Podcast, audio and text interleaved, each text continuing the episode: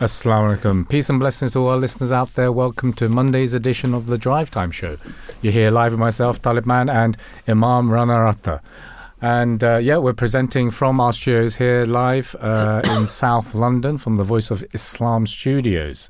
How are you feeling today, Rana? Yeah, not too bad. Good weekend? Um, I'm feeling a bit more, you know, happy in the sense that every every time on this like um, drive time, I always remember the it's it's pretty dark, Um, outside, right? So this is like the first time in a long time. Do you think you're one of those people who's affected by light? And what I mean by that, you know, some people are affected Yeah. by light, right? You uh, you feel happier. Um, you're much more energetic. You have a lot more energy. You feel with it. Yeah, I think so because um, I'm just feeling that sort of like wow, it's it seems like a you know so it wasn't just looking at me. No, no, no. It's not just look. Well, you- you're you're you're always the you know source of my energy, but Oh, really? Okay. we'll leave that there, right? We'll leave it there. All right then. But that's what I'm saying in the sense Yeah, that right. this new um, the weather isn't Yeah, depressing for bright, once. It isn't it? depressing Yeah. for once, Yeah, is it? So um, that adds an en- like this um, excitement uh, going into the into the show. I. Yeah, yeah, yeah. Well, as always, I'm always excited to be with you, Rana. Well, thank you For for, the, in in the right ways. in the right ways. Yeah. No, So of course. on on on the uh, on the drive time show, we always deal with very contemporary and uh, uh, contemporary issues, contemporary topics. Uh, today, what we got on the uh, board today then? Well, uh, today we will be discussing in the first hour. I believe it's uh, we're going to discuss the Rwanda scheme Oh, okay, yeah. and um, Very try to go into it. In, yeah, try to go into the detail of it. Um, see its m- mainly its like its negative elements. hmm Um, and in the second hour, I think uh, we, you know, you're going to be. Uh, this is something that you've produced from from your heart. I, Yeah. I, I suppose it's going to be discussing the subject of Alzheimer's. Mhm. So um, that's that's the that's the schedule. That's the plan for today. Yeah, the Alzheimer's is uh, taken from uh, new research actually that is out by a study group. Actually, yes, a Swedish study group from memory, uh, saying that uh, an early diagnosis and a cheap di- cheaper, let's put it that way, Yeah. uh, form of diagnosis for Alzheimer's. And obviously, if we can diagnose Alzheimer's um, even pre, Yeah. right, even before you've uh, with the onset of the disease, uh, illness, then you know it gives you much more opportunities. Although currently there isn't a cure ultimately Mhm. for Alzheimer's, but at least it gives you uh, a heads up Yeah. uh, with coping strategies and other medications that you can have. But that's in the second hour. Yeah. Without further ado, though, we're going to jump into Rwanda. Um, obviously, for those who maybe aren't in the know, uh, the Ru- Rwanda scheme. I mean, is it just a gimmick? And this is uh, the government's method, I suppose, of uh, sending asylum seekers to Rwanda uh, as an off-country site, whilst their um, whilst their asylum uh, is, I suppose, kind of processed. Yep. So we're going to look at that, and I mean, yeah, it has sparked uh, very much heated debate, even within the government itself, even within the, the, the Conservative Party. So we're going to examine the actual origins of the plan, also the revised proposals from the government, implications for immigrants and taxpayers as well, the legal challenges, and whether this seems to be a serious policy or is it just a gimmick? Uh, Mhm. is it something uh, smoke and mirrors to distract us voters because there is a general election in the offing, Mhm. uh, and just uh, like I say, it's a bit of like a, a the shell and pea game uh, as we're looking at these. I suppose you know these. I wouldn't say it's a uh, uh, what's the word? Kind of like a minor issue. It is an issue, but I think there are more major issues uh, as regards to the economy, Yeah. as to regards to uh, employment, cost of living, uh, crises that we see in the NHS uh, with our transport system. Mhm. So maybe it's one of those. So we're going to discover if it is a political gimmick. Yeah. Now, the Rwanda scheme aims to deter dangerous journeys to the UK and tackle uh, people smuggling networks. Uh, but critics argue it breaches refugee rights and amounts to offshore detention centres.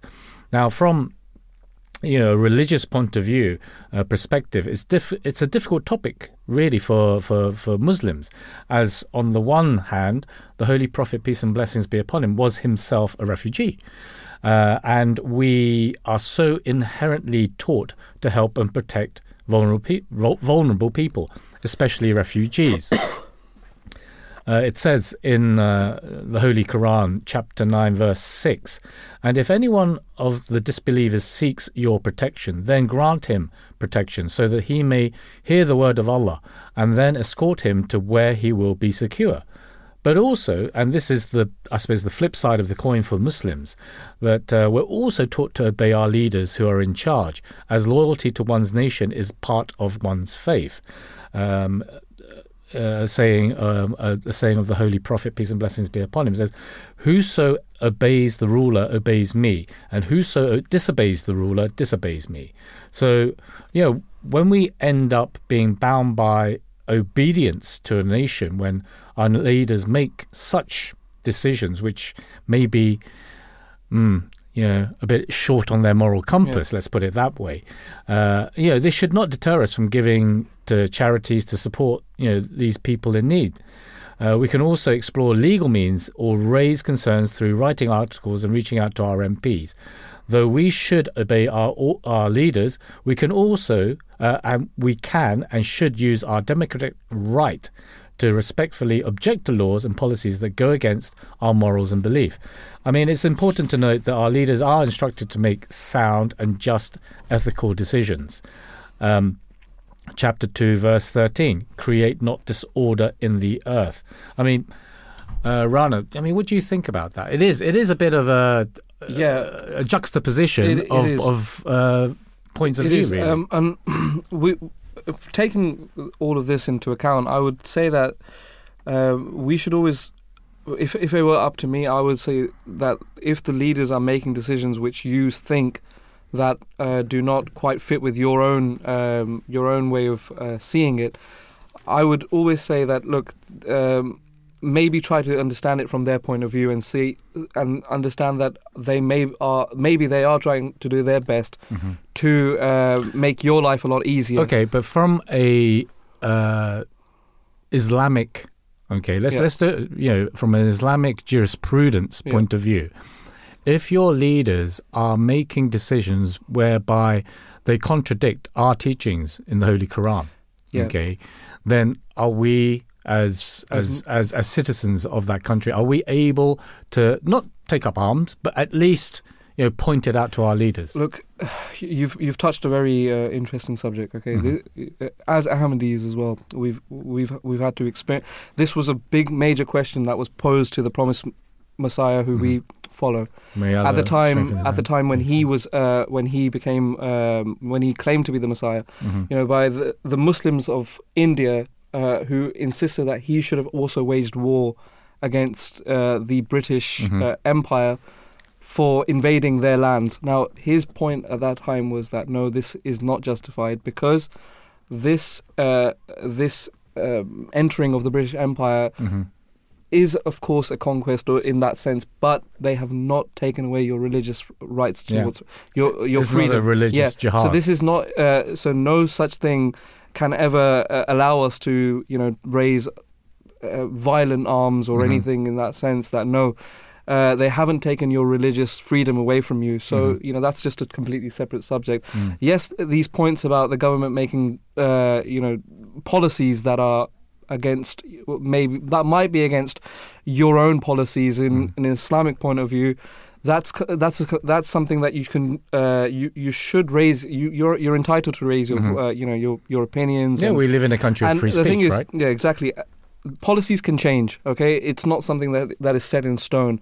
Um, and if you disagree with it, you're more than welcome to um, you know you're you're more than welcome to migrate yourself mm-hmm. you're allowed that you I think that's yeah, that's one of the slogans right yeah. if you don't like it get out get, exactly but that's that's one of the the so in, from a, from a religious this. point of view look it's it's not like oh it's uh, we have to uh, violently mm. go against it. yeah it. we don't take yeah. up arms against yeah. it right I mean coming in coming back uh, to the Rwanda scheme I mean it was first announced by the former Prime Minister Boris Johnson uh, back in April 2022 this scheme would allow the UK to send some asylum seekers that were deemed to have arrived illegally to Rwanda. Their asylum claims would be then processed in Rwanda, uh, and if granted asylum, they would have the right to remain in Rwanda rather than returning to UK. I yeah, just yeah. reading that sounds a bit nonsensical yeah. because I would have just gone to Rwanda mm. to seek asylum instead of that. But anyway, the UK government signed a deal with Rwanda, initially paying 120 million pounds. The government has claimed this scheme would deter uh, illegal and dangerous journeys to the UK and tackle people uh, smuggling networks. However, many people have criticised the scheme breaches refugee rights and amounts to an offshore detention centre. Uh, the scheme was consequently appealed and ruled unlawful by British courts in June 2023 as Rwanda was deemed an unsafe country. Uh, also, in November 2023, the UK Supreme Court uh, announced unanimously, unanimously uh, its ruling that the scheme was unlawful. I mean, we're joined actually by our first guest of the day, uh, to talk more about this, Richard Young, who's a representative from the Law Society and who is also an immigration solicitor. Peace and blessings be upon you, Richard. Thank you for joining us on the Drive Time Show. Thank you very much. Good afternoon. So we're talking about the Rwanda scheme. I mean, is it uh, just a gimmick from the current government, or is it workable? I mean, what is the Law Society's opinion regarding this scheme? Um, the Law Society has um, extreme reservations about the scheme on a number of fronts.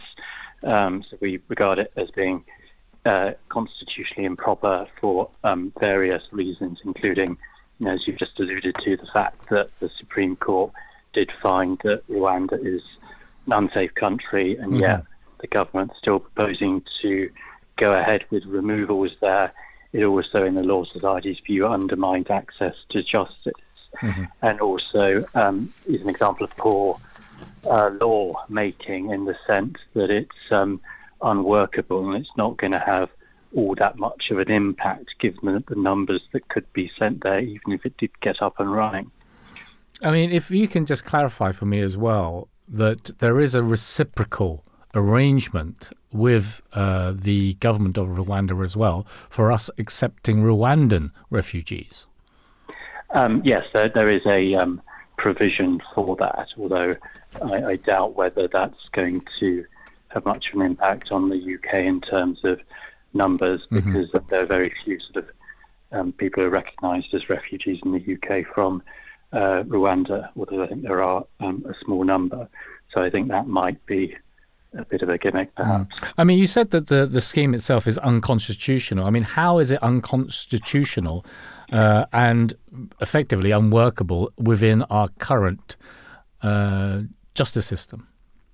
Um, well, there are a number of reasons, as I said before. Um, the Supreme Court has um, made a finding of fact that Rwanda is a is an unsafe um, country. It's not safe for refugee claims to be determined there. That was after an exhaustive consideration of the evidence that was put before it and an examination of the current circumstances in Rwanda. So um, it's constitutionally objection, objectionable the scheme because it um, seeks to go behind a finding of fact as opposed to a finding of law by the Supreme Court. Mm-hmm. So it's in effect using law to manufacture a reality that doesn't exist, namely that um, Rwanda is a safe country to determine asylum claims.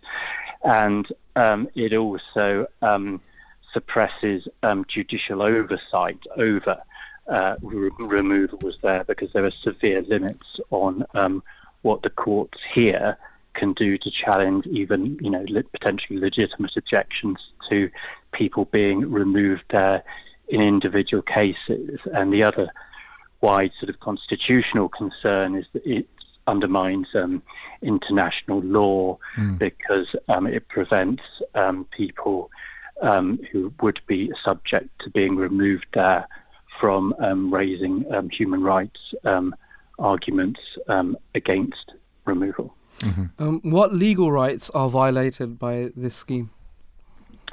Um, well, as I've said, I mean, it, it suppresses um, judicial oversight, so it's an access to justice issue. So, you know, legal rights in terms of justice access are severely undermined because there's very little that the courts can do to stop a removal. And also, as I've said, sort of linked to that is that is the fact that um, um, human rights considerations don't come into play. What the government have said is that um, they've um, not made what's called Section 19 uh, statement to confirm that this law is compatible with um, human rights um, obligations. Um, that Section 19 um, uh, declaration has not been made, as I said. Usually, it's just a matter of course in terms of uh, legislation that's um, being considered, but it hasn't been made in this case, which strongly suggests that both ministers and government lawyers take the view that most probably um, the scheme isn't um, human rights compliant. But if that's the case, Richard, right, that even the government's own lawyers view that you know it's it's not a, a viable scheme, why, in your opinion, are, are, are the government and the Prime Minister Rishi Sunak trying to push this through? Um, well, that's more of a political question rather than a mm. legal one. I mean, it, uh, what's prompted this, obviously, is the um, numbers of uh, people crossing the um, channel um, illegally. The government's argument, and it is essentially a political argument, a legal mm-hmm. one, is that a scheme such as this would um, discourage um, people from um, making that journey in the first place, and also disrupting the uh, sort of illegal trade of the uh, people traffickers and so on. Um, but the scheme hasn't, as we all know, come into force yet at all. It's some way off coming to force if it ever does. And of course, um, numbers have been sort of reducing by about a third or a quarter, whatever it is exactly, over more recent times.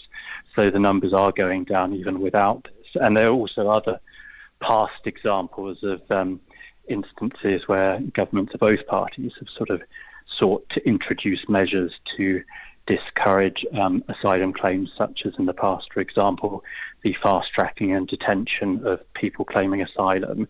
And that didn't really have much of an impact on sort of numbers coming in and total asylum claims.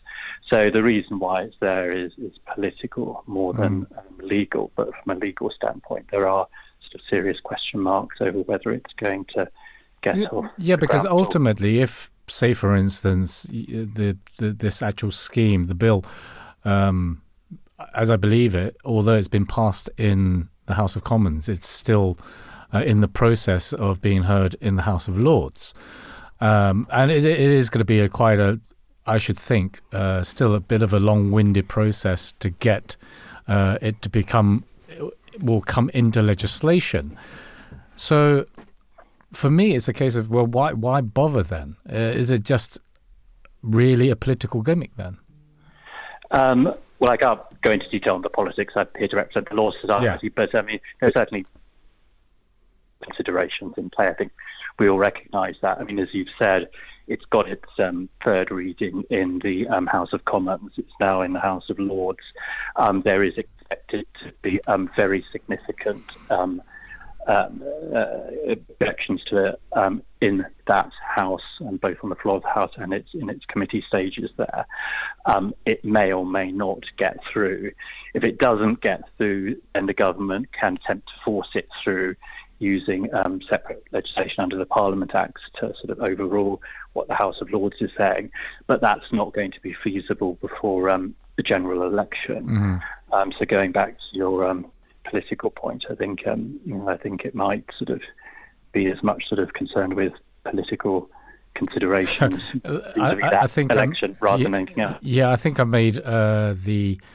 Uh, analogy of the shell game, you know, when you're kind of like trying to pick where the pea is in the three cups. And that's a game that the government is currently playing um, just to really just take people's eye off the ball and around actually more serious issues. Uh, I'm not saying that uh, you know this uh, the small boats issue is not an issue concerning this country. It is, but uh, in terms of how that uh, compares to other issues that the the country is facing, maybe it isn't as, I suppose, you know, you know as important.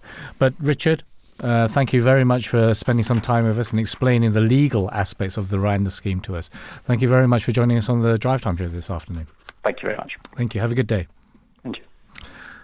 0208 687 7878 or tweet us at Voice of Islam UK. So, really, what's all that about then? Really, Rana, right? Because you know, as Richard said, uh, okay, he's not really he's he's there representing Mm. the law law society and giving us the legal representation, and you know, legal representation, it's totally illegal.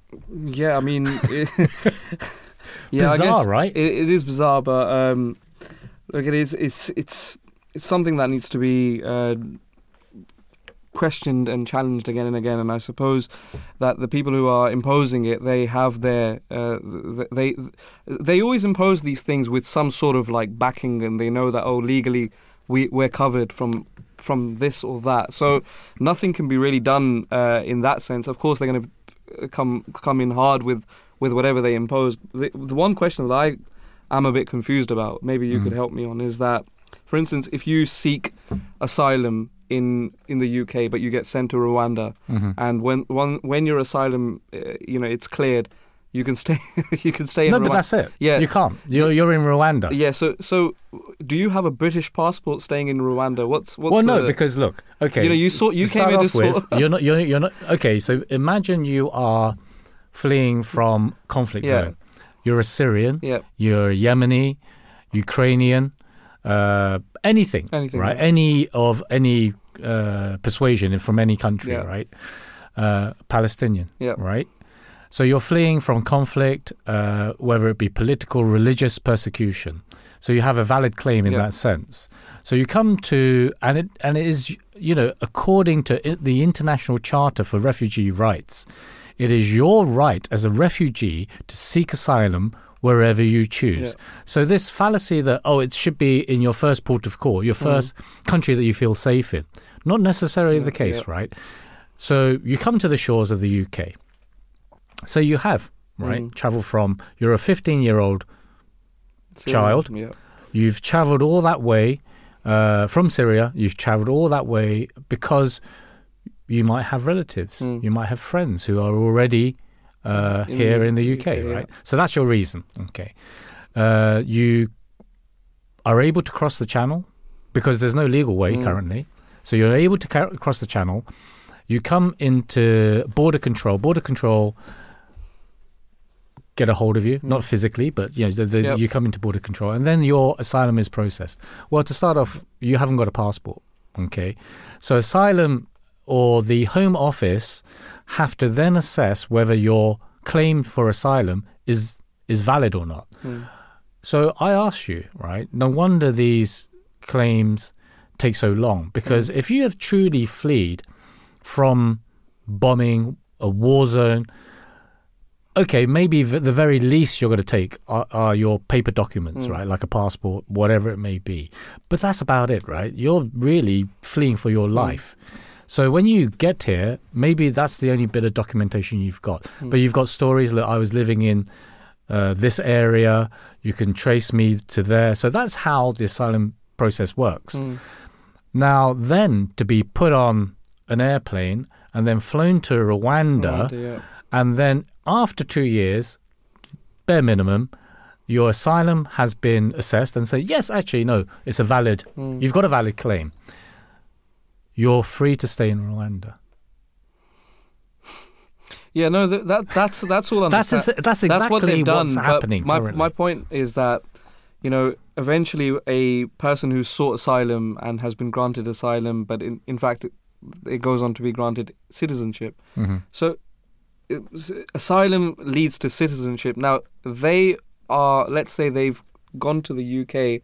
Uh, not necessarily. I don't. I don't know if it does lead to citizenship, unless Yeah, you know you you have to apply Yeah. for that as well. I mean Just being the, granted that, asylum that's the whole you know the, the the whole purpose of eventually look once you have found asylum Mhm. you've also found a new home and you've also found this place as your as as where you see your future Mm. and that's the whole you know when, when for instance oh i've just been bombed but now i have to seek refuge somewhere Mhm. You look okay well if i've made this jump i might as well go to somewhere where i know that that this is going to be my future so that you know sending someone to rwanda in that sense you know is that like um is th- is that fair because they they came Well, to the yeah they, of course not. not that's what, that's that's the questions and, and then let's say you do um, get that um, you know that safety that sanctuary that you came Mhm. to the UK for shouldn't they be then getting a British passport because that's what they actually came for, right? And you're they're, they're following. I don't know. They're You- following your process. They're following your process that You're asking me questions above my pay grade, right? No, no, you no, should be it's- it's- asking it's- these of It's, it's, the, the, I should have asked the Law Society. no, no, no, not even him. Not even him. You should be asking the Home Secretary. the Home Secretary. All right, for uh, will you get a British uh, British passport? And you don't. I don't think you do. Do right? And not just the British passport. Okay, the same, uh, you know, benefits. For instance, Mhm. a person who is on a site or has gone through the first process of asylum Mhm. and is maybe allowed to work or receive some sort of benefits. Mhm. Those benefits that they receive in the UK, will they be receiving them in Rwanda? Now, the second question that then is uh, born from this is that if this is a successful process. What what's stopping the United States to? Maybe they've already got some sort of Mm. uh, Yeah, but it's not. I'll, I'll tell you one thing, right? Before you even kind of like yeah go to the next stage regarding if the, it the setting if, of precedence. yeah, yeah, i- If it's if it's a workable uh, scheme, let's put it this way: the Israelis ditched it yeah. because they wanted to send their asylum seekers to Rwanda, Hmm. and they found that it's not viable. It's not viable. And so, th- in, in every aspect of this, it's not viable, whether it be legally, whether it be from a cost benefit point of view as well, Mm. right? For this government, for this country, it's not viable. Mm. So, then therefore, it actually begs the question why is it on the table for discussion? Mm. And something that I think Richard uh, Richard Young was alluding to is that well, it's a political decision, Mm. so it's more of a deterrent. So, So- if you were like, hold on, if you were an asylum seeker and you're like thinking, oh, you know what, the UK. They're going to send me to Rwanda. There's no point in me going to Rwanda. Yeah. So then, therefore, it's actually worked as a deterrent if you think Mm. about it, right? It- it- but the the the the reason okay the how how could this be defended from their I, I keep saying there as if they they are the evil no how could we defend it from the home secretary's point of view the, I po- the, don't know about that. Indefensible, I don't the, I the, the point is that seeking asylum Mm. is for the sake of uh, safety, right? Yeah. For the sake of refuge. A person who needs refuge or safety wouldn't care that they are in Rwanda or they are in Ugan- Uganda or any. no, we're anywhere. where right? any- anywhere, as long as they get that safety. Mhm. So, but then, therefore, but then if someone is thinking, well, what's the point of going to the UK when you're going to get sent to Rwanda? That Uh. you know that no, but that's po- that's the that whole point. It's a, the question. Yeah, it's a deterrent, Yeah. right?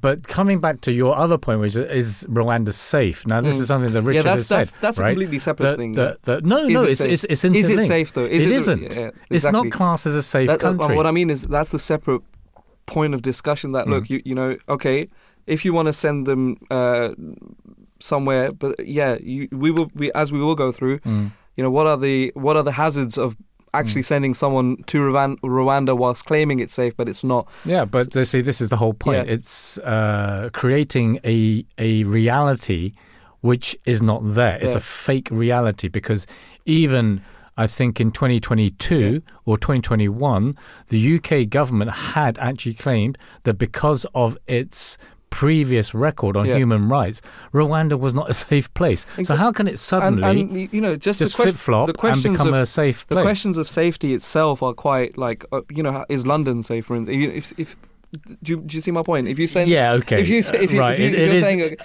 well, Rwanda isn't safe, um, how safe is London? If someone is coming to the UK for um, for for safety, right? Mhm. Okay, yes, if you live in Zone One or you live in Richmond or something like that, or Mm. you know, the, towards Yeah, Hammersmith. that's- okay, that's okay. completely different. But then when you go towards cer- certain parts of London, Mhm. you know, uh, do you feel comfortable walking out at night? Uh, Okay, well, those- the thing is, right, I don't know Rwanda that well. yeah, But if, say, for instance, uh, UNICEF have actually Yeah. rated it as an unsafe yeah, country, have, uh, yeah, exactly. right, That's a different. in, in comparison Yeah. to, say, the UK as a whole, then I would go with their thing. I know, yeah. I know the point you're saying. In comparison, every area you live in, There's always right, a hazard. There's always There's a hazard. hazard, There's yeah. always uh, better how uh, better neighborhoods than others. Same can be said for the you know United States, right? Mm. I mean, everyone's carrying a gun over there, so you could get shot by accident easily, right? If you're in the United States, so how safe is it to be there? But then, in terms of how that compares to say, for instance, Rwanda, Yeah. in terms of uh, international convention, then yes. And then how mu- how how, how how much does Rwanda w- want that as well for themselves? Uh, Like, hey, well, they're one. got They're, they're 120 Yeah, million 120 million, but Up. we- h- how does it help their economy? If uh, you know their their gig economy. Well, I think the current president, uh, actually, his, his name eludes me at the moment, is quite uh, initially quite happy with the scheme, Yeah. right, as a you know partnership with the UK, but then all this bad press has come in Mm. now, right? That oh, okay, actually, Rwanda is such you know it's it's not a safe country, whatever, and it's it's brought his country of which he's trying to actually clean up the image Mm. and slowed It's- down yeah. that process now because it's right. Well, actually, we, we're taking in your asylum seekers. Yeah. What's that? You know, what's that all about? We Yeah. don't need to be, you know, effectively being your caretakers, Mm. right? Um, what's happening there? And so it is. It's, 120 it's not a thing. 120 million doesn't seem to be enough either. Uh, that's you, you know maybe you're you're a better expert at I don't know. look- I don't know. at, I'm at looking at it from that. an economic point of view. No, I don't I don't for, think that for me, I, I can't see. if I was the prime The- minister of Rwanda, mate, I would not be. Char- I would say, look, at least 500 million. You- you yeah, you know, more- no, I would, I would, I would, yeah, but you're picking a figure out of the sky, rather, no, right? no, Yeah. but I just don't think 120, 120 million seems like a, you know, that's not enough for one.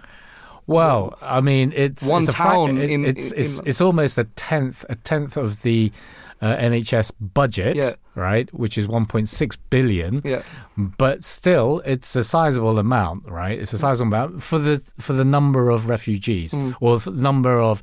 Let me correct myself. Asylum seekers that they'll be taking, Mm. because you're you're not talking about hundreds of thousands. You're Yeah. only talking about tens of thousands, right? But to speak more about this issue, we have our next guest of the day, Woodren Ba- uh, Brade. Now, Woodren is a representative uh, from the Refugee Council. Assalamu alaikum. Peace and blessings be upon you, Woodren. Thank you for joining us on the Drive Time Show today. Hi, thanks very much for having me. Good afternoon. So maybe we're having a bit of a heated debate around this. Uh, so let's you know get your your views regarding this Rwandan scheme. Is it a gimmick really? I mean, what is the Refugee Council's opinion regarding this scheme? Yeah, so I mean, Refugee Council plainly believes that this Rwanda scheme is wrong. It mm-hmm. goes against who we are as a country that stands for the values of compassion, fairness, and humanity.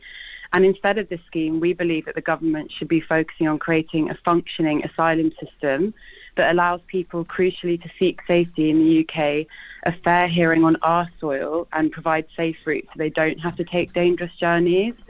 And I think in relation to the Rwanda scheme, there's three points that I would highlight, which is that it's really po- important to clarify. I mean, you've both been discussing this as well. Is that this scheme is a one-way ticket to Rwanda. It's Yeah. not just offshoring. Um, it's sending people to Rwanda where their asylum claims will be processed in Rwanda and they will never be able to return to the UK. Secondly, we believe it will not work as a deterrent. And thirdly, it will not deal with the mounting backlog of people that are in a permanent limbo at the moment in the UK. And I think before I go into those points, it's really important to remember who these people are. They are genuine refugees. Yeah. They are people who are vulnerable and who are just like us. Um, since the Illegal Migration Act came into force in July 2023, which is a piece of legislation that's very linked to this bill, to this scheme, sorry, um, 15,000 people have crossed the channel. Two thirds are from six countries Afghanistan, Iran, Eritrea, Turkey, Syria, and Sudan. These are countries where people are fleeing serious danger to their lives, whether it's a war or political oppression.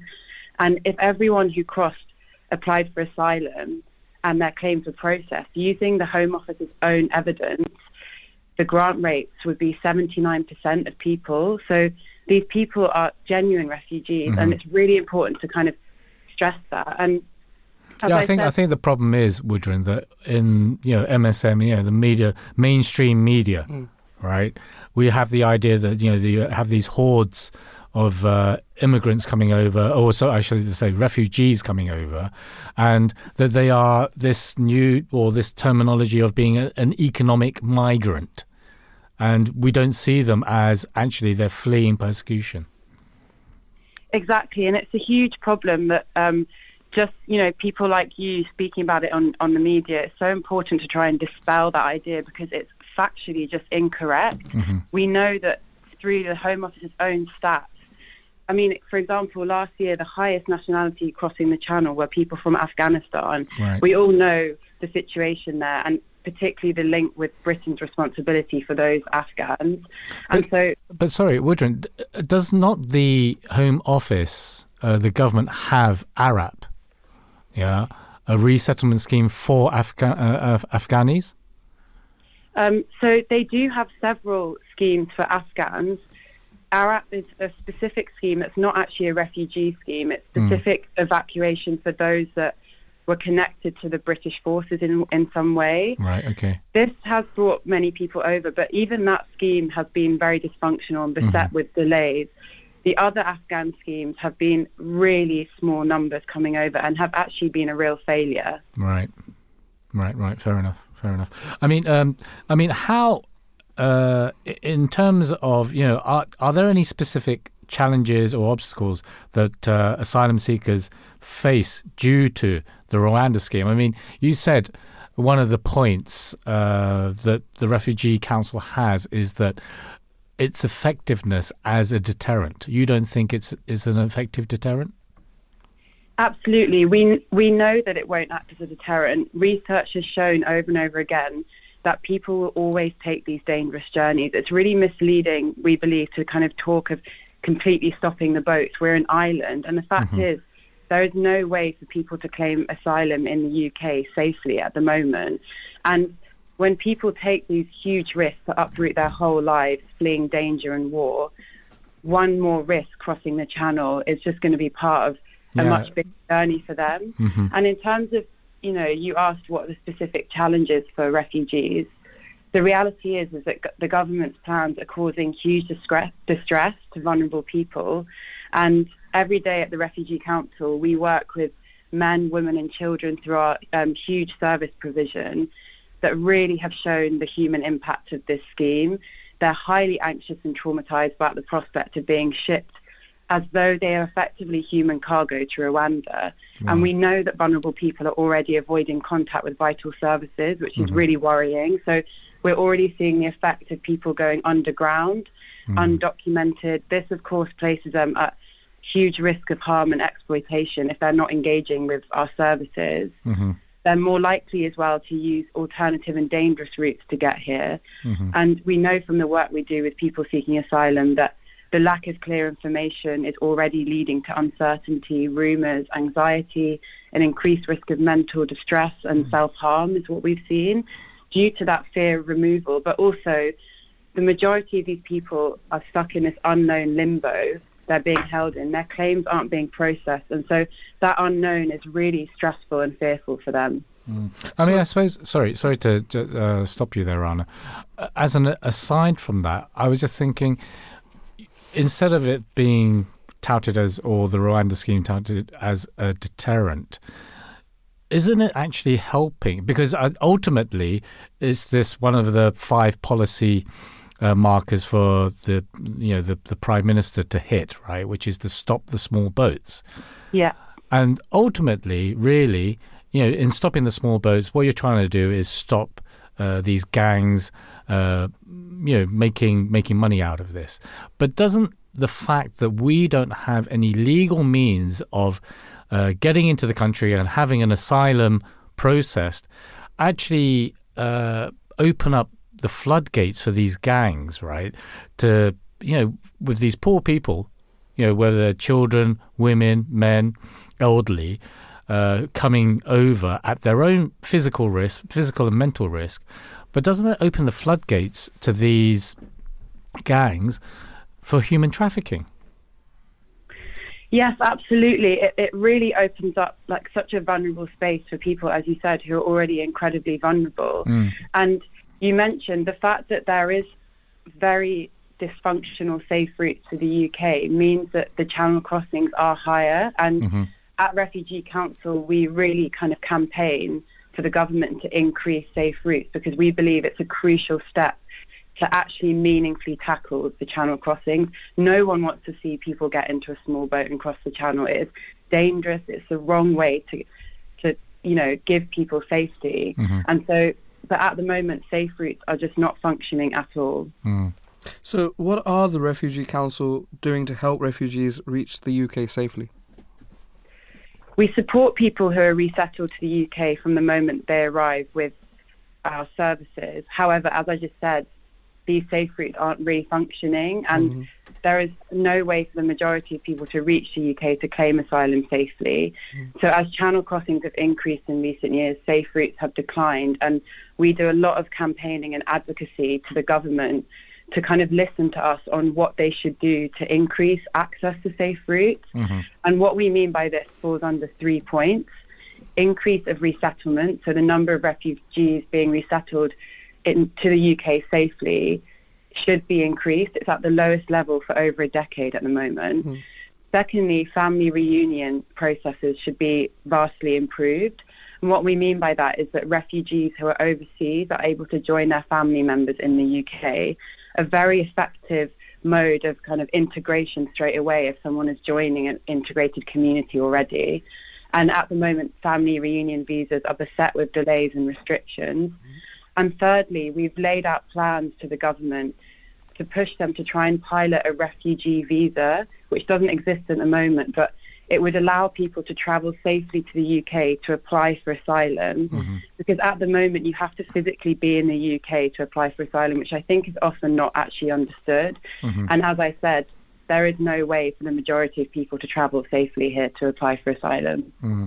So, Woodren, actually, as a point of clarification for myself and most probably the listeners out there, you know, that there is this idea that once a uh, asylum seeker's um, application has been processed, and let's say uh, they're currently in the UK, it's been okayed, right? It's been passed, and they've got asylum. What benefits, right? What benefits do they get from the government then, if any? Well, what- yeah, so once you've been received a positive decision on your asylum claim, you receive status and you you you start to integrate into the British community. You right.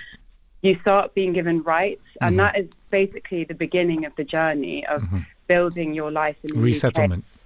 Exactly. So, well, no, resettlement is a separate scheme, but once you're um, in the UK as asylum seeker, if you receive a positive decision, you then receive status and you start to basically build a life here just like the rest of us do. Right. Okay. And so because you know there, there's so much in the media that oh um, one of the things or the fires that are f- fanned by the media is that oh asylum seekers will get ahead of you know um, normal people on say for instance council waiting lists right? Council house waiting lists. They will get extra benefits. So that isn't the case then?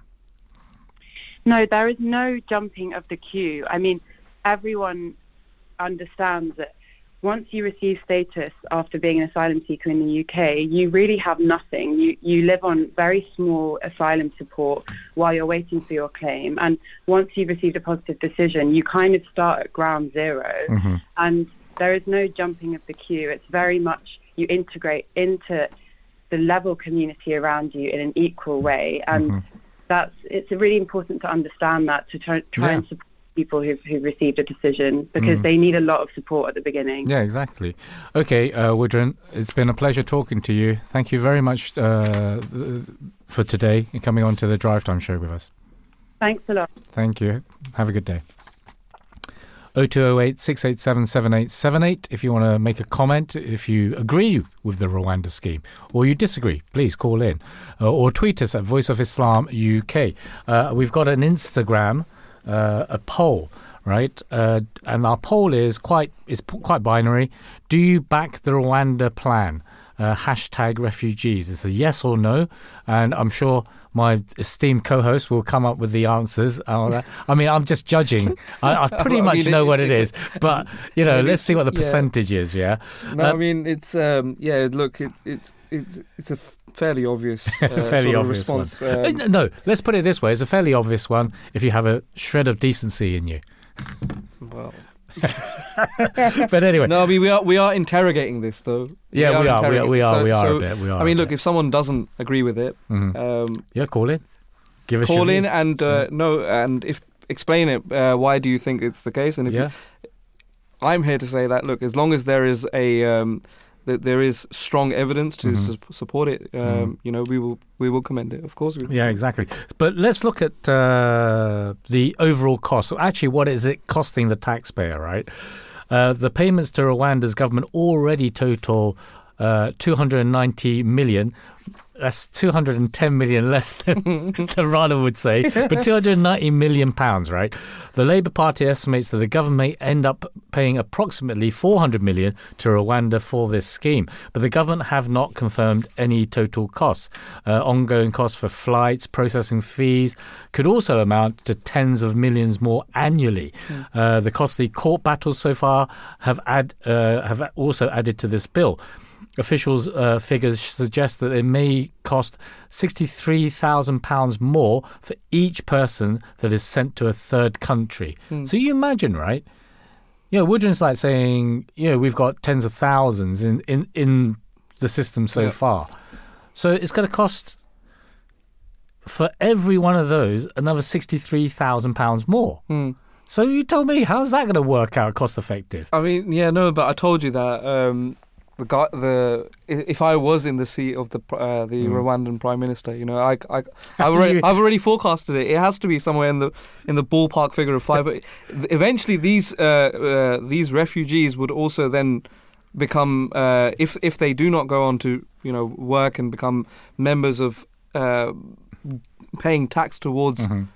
Th- that's another question. So who do they? so no, who, who are see, they paying see, tax see, to? look, as according to how Woodren has explained it Yeah. to us, right, and quite clearly, that once you're so say for instance you there is not let's let's talk about if there were not this Rwandan scheme and that actually the government you know pull their socks up Hmm. and sort out asylum claims right domestically meaning in the UK so someone comes here you get sorted out let's say 2 years you come out of the system your application has been verified. She quoted a stat hmm. 79% and that's not a refugee council stat right?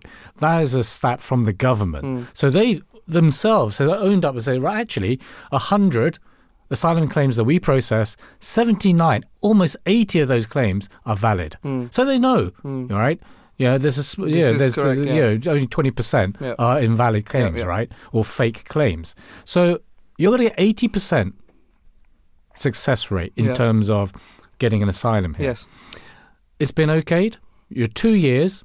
You come out of the system, then you integrate. Hmm. So you start from the bottom again, right? You just go on a council waiting list. Hmm. You can start working, and as soon as you start working, you're paying taxes, right? Hmm. And then you are paying taxes, and then you are funding the government. You're Yeah. funding the country. I mean, that's why I, I found it personally important for Woodren to to clarify for Yeah. That actually as a asylum seeker, when you have your application validated Mm. and you you get asylum here in the UK, you don't get um, fast tracked into getting a council house. You don't get fast tracked into getting a job. Mm. You face the same, if not harder, hurdles because you imagine you're from Syria, you're from Mm. Yemeni. What's your first language, mate? Is it English? I don't believe it is. Mm. So there is a big, big hurdle to overcome to start off with, right? So um, this is this also leads to questions of how the UK, for instance, if we, you know, uh, what I've seen in other countries, if someone is on an asylum claim, they are allowed to uh, start integrating at the same time. Uh, they, well, no, I'm sure whilst you're, you know, in that uh, During that situation claim- during, during that, that claim, claim, right? yeah.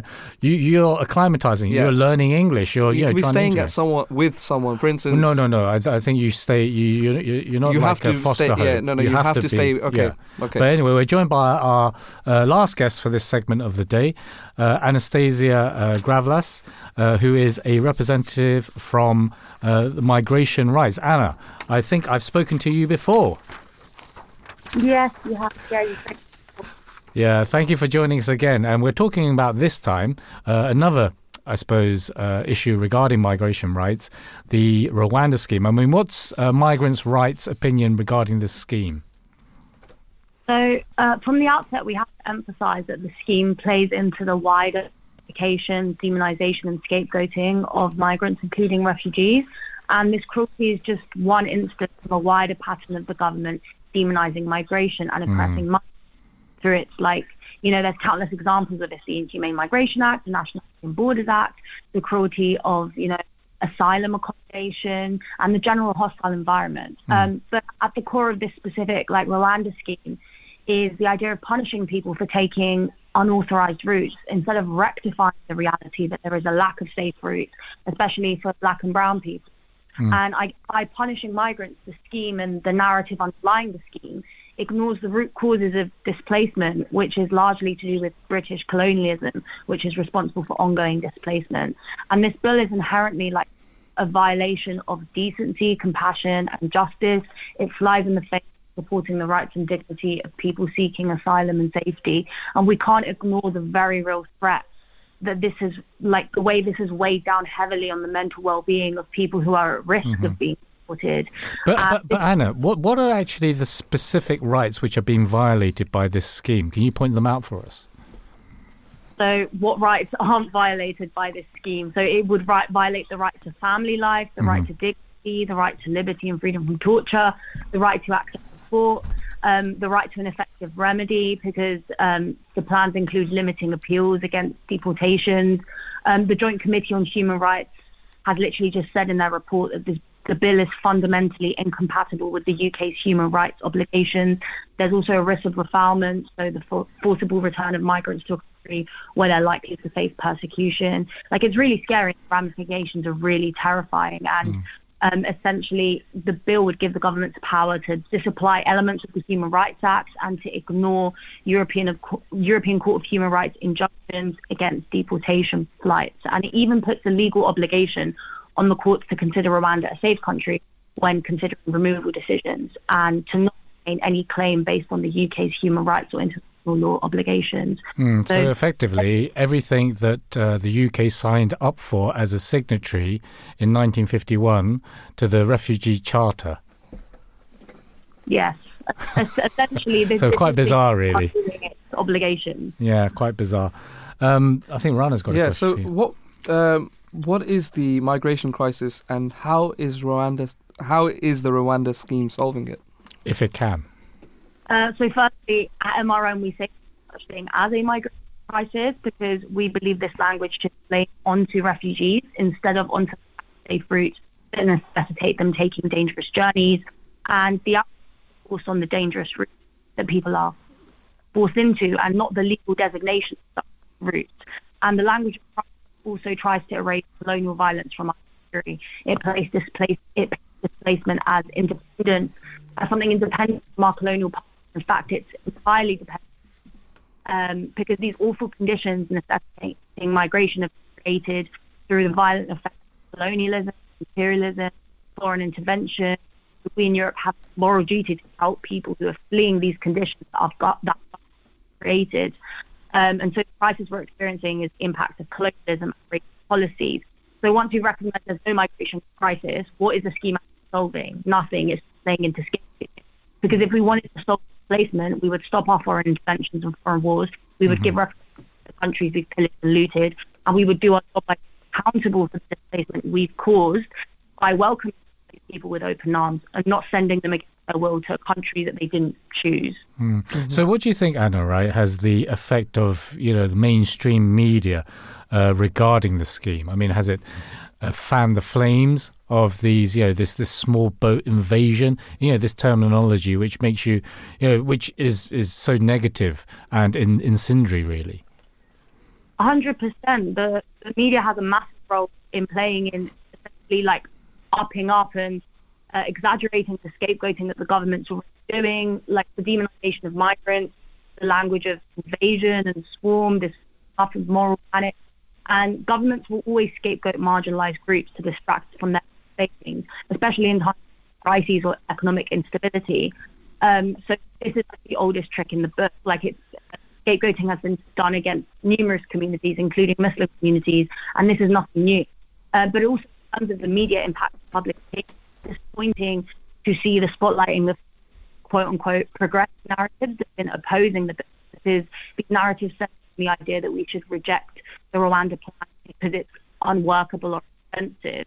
And we're really disappointed that the main criticism has been around money that's been toward this bill or mm-hmm. the unworthy of it, as opposed to the fact that it's morally wrong. Yeah, I think I think I totally agree with you there. That uh, it's a sense of that you know, can you put a price on someone's life really? But Anna, as always, it's always a pleasure to talk to you regarding migrant uh, issues. Thank you very much for joining us on the Drive Time Show this afternoon. Thanks so much. Thank you. Have a good day. You too. Bye. 0208 687 787 or, voice, or tweet us at Voice of Islam UK. So, what is the answer to that poll? It on you. No, it was Okay. definitely it was it was eighty nine percent were not happy with. Um, were definitely not happy. So that's a unanimous. Uh, Quite unanimous. yeah, the jury is out in that sense. But Yeah. I guess a lot of these um, polls that we do, um, you know, they always they they're always unanimously on one side. it is. I've never really come across a poll which is like 55 45 or Well, you're talking about Brexit now. yeah, no, it's, 52 it's, 48. So we, you know, it's uh, No, it but I think- interesting. it's an interesting like. I think uh, I think Rana, you know, this is quite. Um, if you're an informed Yeah. person, quite an easy decision to make. and and you right? think about it in the sense that look, um, I, I not just the fact that they've been sent to Rwanda. I'm it- it's it feels like there is a dehumanization of Rwanda itself, yeah, which is which is I find uh, you know you know it's first and foremost everything that's easy is uh, that can easily be displaced anywhere is displaced anywhere anyways in Mm. even in London okay the poor are always uh, housed in the worst of conditions okay Mhm. now that that's you know th- there's not enough worse conditions to house them so now they're being housed off to or sent off to somewhere that a no one supposedly yeah. safe location yeah, or I mean, safe look, country. this is a question. If the if the United Kingdom had a uh, treaty with Norway, for instance, Mhm. you know, is that is this is this policy good for it? I'll tell you one thing, right? I'm pretty much sure that uh, asylum seekers wouldn't wouldn't mind being sent to Norway. So it's right? the same their- policies, the same everything, but hmm But quickly, because we're coming to the end of this segment, I mean, in conclusion, you know, with the persisting legal and ethical questions concerning uh, which remain uh, or concern around the Rwanda scheme, it's. I think we've we've shown is more of a political gimmick. I mean, the policy was announced uh, when Boris Johnson's leadership was under pressure. It also seems that it was designed to show toughness on illegal immigration, even though it is not uh, seen as being enforceable. Uh, given other countries' failures with similar offshore processing, long term viability may be doubtful, such as Australia, where within three months centres were overfull. And the government have not been able to send any more people there since 2012. So there is the uh, yeah, the conclusion regarding this Rwanda scheme. So anyway, we're going to the uh, news. Please join us after, where we will be looking at Alzheimer's. Assalamu alaikum. Peace and blessings to all our listeners out there. Welcome to, uh, well, welcome back, I should say, to Monday's uh, edition of the Drive Time Show. You're here live with myself, Talib Man, and Imam Rana Atta. Uh, we've had quite a bit of heated debate regarding the Rwanda scheme and how workable it really is uh, in the first hour. We're now going to talk about Alzheimer's, uh, the blood uh, or the blood test which could revolutionize uh, diagnosis. Now, uh, a report commissioned uh, by Alzheimer's Society from the LSE back in 2019 found that there are currently around 900,000 people with dementia in the UK. This is projected to rise to 1.6 million people by 2040. So it's not a long way away, really, right? 1.6 million. Now, the ONS, the Office of National Statistics, revealed dementia and Alzheimer's disease were the leading cause of death in 2022. Collectively, they accounted for 65,000. Uh, 967 deaths. That's 11% of the total deaths recorded in 2022, uh, and the increase is 10% year on. So it's not as if it's uh, a little blip. It's actually it's increasing in total. Now, Jabir reported that the Holy Prophet, peace and blessings be upon him, said, "Every disease has a cure. If a cure is applied to the disease, it is relieved by the permission of Allah Almighty." So we're talking about in this segment a newly commercially or a new commercially viable blood test that could have the potential to revolutionize diagnosis for people who are suspected to have Alzheimer's, uh, experts say. Now, Alzheimer's is, I don't know if you knew this, I mean, we know it's a it's a disease, but uh, it's actually a life threatening, uh, or is life threatening to those who contract it, but also uh, has emotionally uh, debilitating effects for uh, those who contract it and their families. Now, in today's show, we're going to look at the new developments that are in the field and see how. Through Islam, we can offer guidance in terms of compassion, patience, and holistic well being. Just give us a, a brief out, outline as to what the actual disease is, Rana. So the Alzheimer's disease is a progressive and irreversible neurodegenerative disorder that primarily affects the brain, leading to a gradual decline in cognitive function, memory, and the ability to perform daily activities. It is the most common cause of dementia. Individuals with Alzheimer's often experience behavioral and personality changes as well as difficulties in communication. The disease has a significant emotional and psychological impact on both the, those diagnosed and their families. In the Holy Quran, Allah the Almighty says, and worship Allah and associate naught with Him, and show kindness to parents and to kindred, and to orphans and the needy, and to the neighbour that is a kinsman, and the neighbour that is a stranger, and the companion by your side, and the wayfarer, and those whom your right hand possesses. Surely Allah loves not the proud and the boastful. So this is from chapter 437. In this verse of the Holy Quran, in this verse the Holy Quran directs us to show kindness enough to encompass all human all humanity. In chapter 17 verse 24 of the Quran, it says, The Lord has commanded, worship none but Him, and show kindness to parents. If one or of them or both of them attain old age with thee, never say unto them any word expressive of disgust nor reproach, but address them with an excellent speech. Mm. So I mean, this is yeah. Yeah, go on. Sorry. Yeah, so uh, it's um, Alzheimer's. Um, just in a brief nutshell, um, I, I, I'm not sure if it's um, if it's another word for dementia. Uh, No, dementia it's the onset. It's, yeah, it's, it's one of the factors of dementia. Yeah, so it's it, it, I, I've um, I've I've seen it firsthand Mhm. um, when my grandmother in her last um, probably in her, in her last year of her life uh, Mhm. she she did contract dementia. I, I don't she didn't contract uh, Alzheimer's herself, but yeah, I've seen firsthand how um, you know it seems as if like um, the person who you once connected with is, is no longer you know that's the that's the Physically, they're there, but yeah, mentally, yeah, mentally, not. th- e- exactly. So, um, uh, this is my personal experience with this, uh, with this, uh, this disease. I would say. So, Yeah, I mean that that's and I think you know maybe we forget that you know we we gave a count, yeah, mm, in, in terms of right at the beginning what I did. So sixty odd thousand, right? Sixty, uh, almost sixty six thousand deaths, um, uh, whereby dementia and Alzheimer's were the lead, were you know the cause of those deaths. mm, So although you know you have the person who's contracted Alzheimer's uh, and then dementia dying, mm. What about the carers? Yeah. What about the families who are affected? Because it must be. oh, I'm just asking you. It must be so, you know, heartrending. That say, for instance, you know, you said your grandmother, Yeah. right? And you know, you've known her for all your Yeah. life. Suddenly, did she, you know, recognize you? What was that Uh, like? it's- You know, it was it was basically uh, there was brief glimpses of Mhm. oh yes, uh, and then all of a sudden it would just go back into um, things that have just um, you know embedded in her mind. Uh, maybe it's a conversation of with someone that is really you know really s- strong into her mind, um, and she'll just usually be just having that conversation.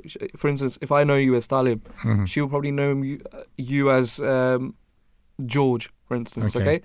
And she'll be t- talking to you as if she's talking to George, but, Mhm. she's very serious. Um, She Mhm. knows you as George. Uh, She's Mhm. she doesn't know you as Talib. So you know, it's, you, you you do kind of like accept it, um, uh, and you're just happy that they are still there. Um, in that sense, uh, and they're Mhm. alive, and uh, but yeah, of course, it's it's like a it's like an acceptance that um, they are not there anymore. So uh, the, So it's like a ghost in a shell. Exactly. really. Uh, I mean, it's more. Uh, this is me looking at it from my grandmother's point of view. Okay. Um, if I'm very honest, uh, my parents are more dear to me than my grandparents. Okay, Mhm. that's a very honest statement. Of course, my Mhm. grandparents are, are dear to me, but yeah, but there's dad- a level of yeah, yeah, exactly. Right. so maybe my my parents would view it differently to Mhm. how I would view it and um, uh, accept it from inside. But yeah, this was like a you know it was like an ama- ama- amazing experience. Um, of uh, you would say uh, she's been very healthy throughout her life. Mhm. Uh,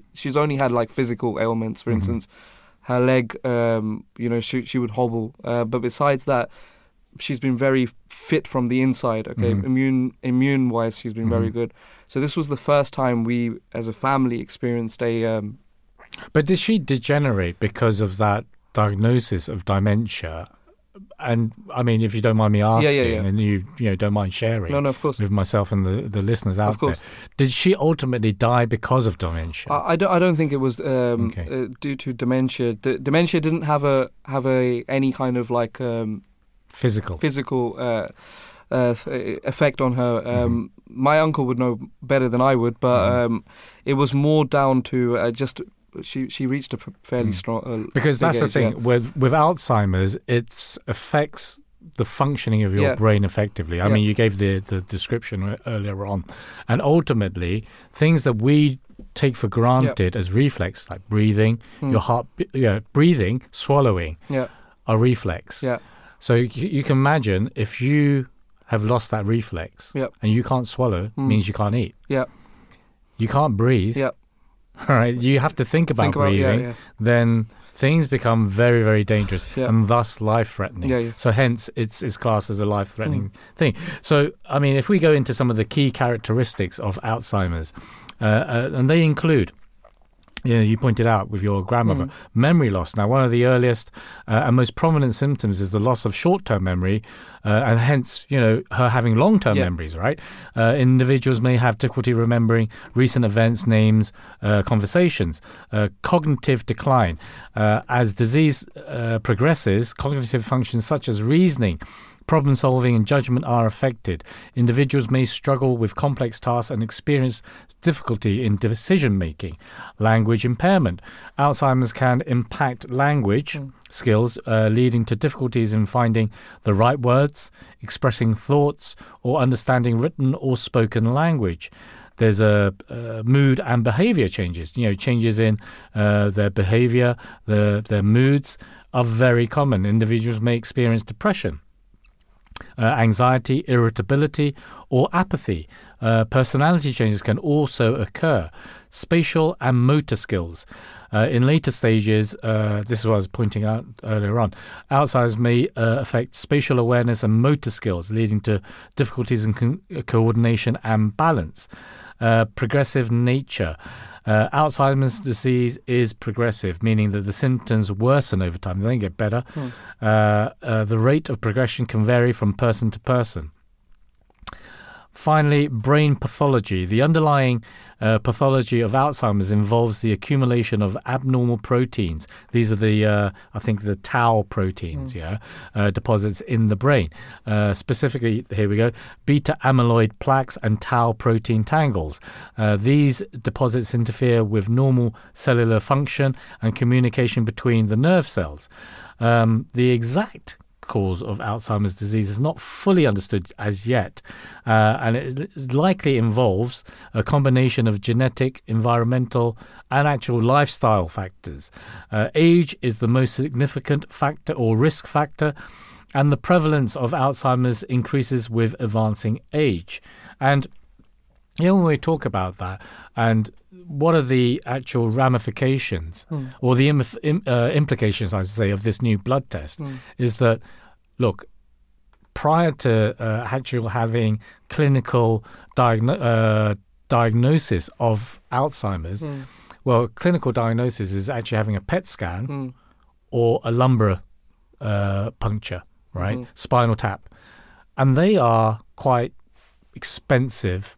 Uh, and we're going to go into that a bit later in uh, in the piece, but they're quite expensive procedures. Whilst this particular is a commercial blood test, and I, you know, we're going to talk to actually Professor Dave Curtis regarding this. Uh, in fact, actually, he's he's he's on the line now. Um, well, let's get to him. Um, So, Professor Dave Curtis, he's a retired consultant psychiatrist, uh, currently honorary professor at the UCL Genetics Institute. He's lectured in psychiatry at St Mary's Hospital uh, Medical School. Uh, part of the Imperial College and was awarded MD for his thesis titled Genetic Linkage Studies of the Functional Psychosis. Was also senior lecturer at the Institute of Psychiatry and obtained a PhD in genetics from Cambridge University. Assalamu alaikum. Peace and blessings be upon you, Professor Dave Curtis. Thank you for joining Uh, us on the uh, thank you. Drive Time Show. Thank you for having me. Thank you. Uh, so um, we're talking about this new blood test. Uh, Yes, yes. And I mean, why, to start off with, I mean, why is Alzheimer's classified as a life threatening disease? I mean, it's just I- I losing mean, your I- memory, right? No, well, I heard your comments uh, before about how it begins with a memory, but then eventually other functions are affected. And if people live with Alzheimer's disease for long enough, then they become less and less capable of normal activities and movements, including, as you said, things like eating and swallowing. And eventually, people will be unable to move around properly, unable to breathe properly. They become less and less inactive. So, if people live long enough, then yes, they will die of Alzheimer's. Usually, what happens is because of their poor, you know, generally frail lifestyle, they'll they'll die of something else first, a chest infection or something. But ultimately, you know, it's possible, it's reasonable to say that it's a, a, a fatal disease. Yeah. So, with this new blood test, I mean, can you explain to myself and the listeners or our listeners out there? I mean, what are the current available methods for the diagnosis of Alzheimer's, and uh, you know, effectively, how accurate and how how soon, right? Say, say for instance, you know, I I don't present with any um, symptoms of Alzheimer's, but can I get a blood test, or you know, what tests are out there currently? Well, as of now, no. I mean, if Oh. you didn't have symptoms of, of Alzheimer's, then people wouldn't be doing any testing on you. Mm-hmm. The tests, as you said, that will give you a, a clear diagnosis of Alzheimer's disease are either a very specialised brain scan called a PET, PET scan, which is not an ordinary brain scan, or, as you said, a lumbar puncture, which will it's an invasive test, uh, which will measure the levels of uh, tau protein and amyloid protein uh, variants in your cerebrospinal fluid. And those tests, in practice, they would diagnose Alzheimer's disease, but really, almost hardly anybody is going to get those tests. People will diagnose Alzheimer's disease in somebody who presents with a typical picture of Alzheimer's disease and doesn't have any other illnesses. They might have an ordinary brain scan, an MRI scan, or a CAT scan just to see that there's no tumor or anything else that be causing the problems. But I, again, most people with Alzheimer's disease probably wouldn't even get that. And if the diagnosis is fairly obvious from the clinical picture, then there won't be any um, there won't be any sort of specialist testing. So, but to get a really clear diagnosis of Alzheimer's disease, then you would want that PET scan or that lumbar puncture. And what's in the news today is that there are these new drugs that are proposed for, for Alzheimer's disease. Mm-hmm. And the news is that the NHS is not, you know, if you needed a PET scan or a lumbar puncture, then the NHS is not set up to give PET scans and lumbar punctures to thousands of people to see if they've really got Alzheimer's disease, to see if they could have this drug. Mm-hmm. Mm-hmm. This new blood test changes all that. If you could do that Yeah. blood test, it looks like it's just as good as this as these scans. You could say, yes, you've got Alzheimer's disease, you could have this drug, uh, and it's really a game changer from that point of view. So, what I understood from uh, the reports of the Swedish study is that it had a, a high rate of um, uh, efficacy, I should say, Yeah. um, in terms of predicting, uh, you know, those who would actually contract Alzheimer's. Is that correct? It, it, it, it's as good at, it's what it, what it's very good at is saying, have you got the Alzheimer's disease process going on in your brain? right, right, right. Which is what the PET scan and the lumbar puncture would show. Mm-hmm. Now, of people who have that disease process, not necessarily everybody would, in fact, go on to develop clinical Alzheimer's disease. Mm-hmm. But it's so the study, I think, is saying it's as good as measuring the spinal fluid directly, doing a PET scan directly. It's as good at that as predicting who will uh, develop clinical Alzheimer's disease. And it is also saying, you know, yes, that pathology is there in the brain. We're measuring it in the blood, but that disease process is happening in the brain now. Uh, and, you know, it could be treated to prevent the disease uh, progressing. So what implications does this new study from Sweden have for the diagnosis of Alzheimer's? How long before it can be readily available? Well, people are talking about getting it in within the NHS within a few years. as a sort of a five Mm. years, although I, Okay. you know maybe it could be soon. That that sort of span. Um, I mean, I think one of the key things I would that I, this isn't I'm not involved in this myself, but the, one of the key things that I would say about this is this is this is a, a standard blood test that GP could do. Wow. So you know, normally if you need a want a diagnosis of Alzheimer's disease, you have you go to your GP, you get referred to a med- memory clinic for a specialist assessment. There's a months long waiting list. This, you go to see your GP, you say, I'm worried I've got Alzheimer's disease, and just, you know, they'll just do a blood test, Hmm. like you would do if you had, you know, high cholesterol. So the say, point of "Yes, service is so easy then, right? It's, Really? it's, it's, yeah, I mean, it is, it is transformative, Yeah. I think. The, this, the, you know, that you, you then don't need that specialist assessment. You might want Mm-hmm. specialist input to support somebody in, you know, the developing services, but, but, you know, those again might be brought more into primary care. So, um, you know, it, it potentially, in terms of making a diagnosis, it, it makes a very, very big difference. Now, at the moment, there's not it's not that much. You can argue about how useful it is to have the diagnosis or not, but but if at the same time as being able to make the diagnosis easily, if there were treatments that worked well as well, then that would be you know really really phenomenal. Mm. I mean, what are these, uh, Professor, these new developments in terms of, you know, drugs for Alzheimer's now then? I mean, although, you know, there is no definitive cure for Alzheimer's at this point in time, I mean, with this early diagnosis, you know, that, you know, there are current coping strategies and clinical therapies, right, which can arrest the progress of the mm, disease. No, not. I wouldn't say so. I mean, oh, the, Oh, okay. the I mean, there are there are drugs. There are these two new drugs which are being considered by the NHS, which are claimed to slow the progress. That's the only thing that's Okay. making them. They don't halt the progress; they slow the progress. There is a debate among experts about how good those drugs really are, Okay. how worthwhile the benefit they provide is, and also it's clear that they also carry risks.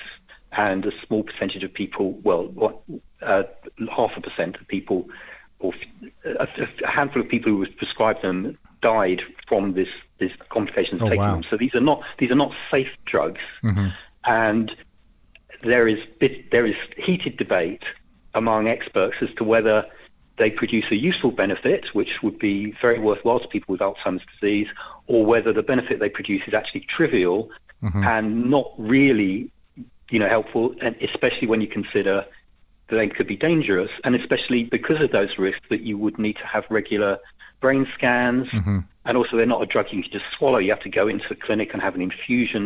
So, so it's it's they are there, Mm-hmm. and NICE. The the NHS can consider whether they be licensed or not, and NICE would consider whether they should be available or not. Well, the hope the hope though is that behind those, that down the line, that people will be able to develop better treatments. And and one of the things about this new blood test is it will make it much much much easier to test new treatments because instead of starting somebody on a new medication, uh, a whole group of people and a whole group of people on controls and waiting for five, a, a year to see whether their Alzheimer's disease gets worse, you can just do this blood test on them, Mm-hmm. measure this phosphorylated tau, Right. give them your treatment, which you hope works, and see if that reduces. Yeah, the if it reduces the protein. Fantastic. Right. Okay. Yeah. Yeah. Yeah. Yeah. Uh, well, so, so I'm hoping things. that there will be, you know, that there may be some better drugs coming along down the line. Yeah. Mm, okay.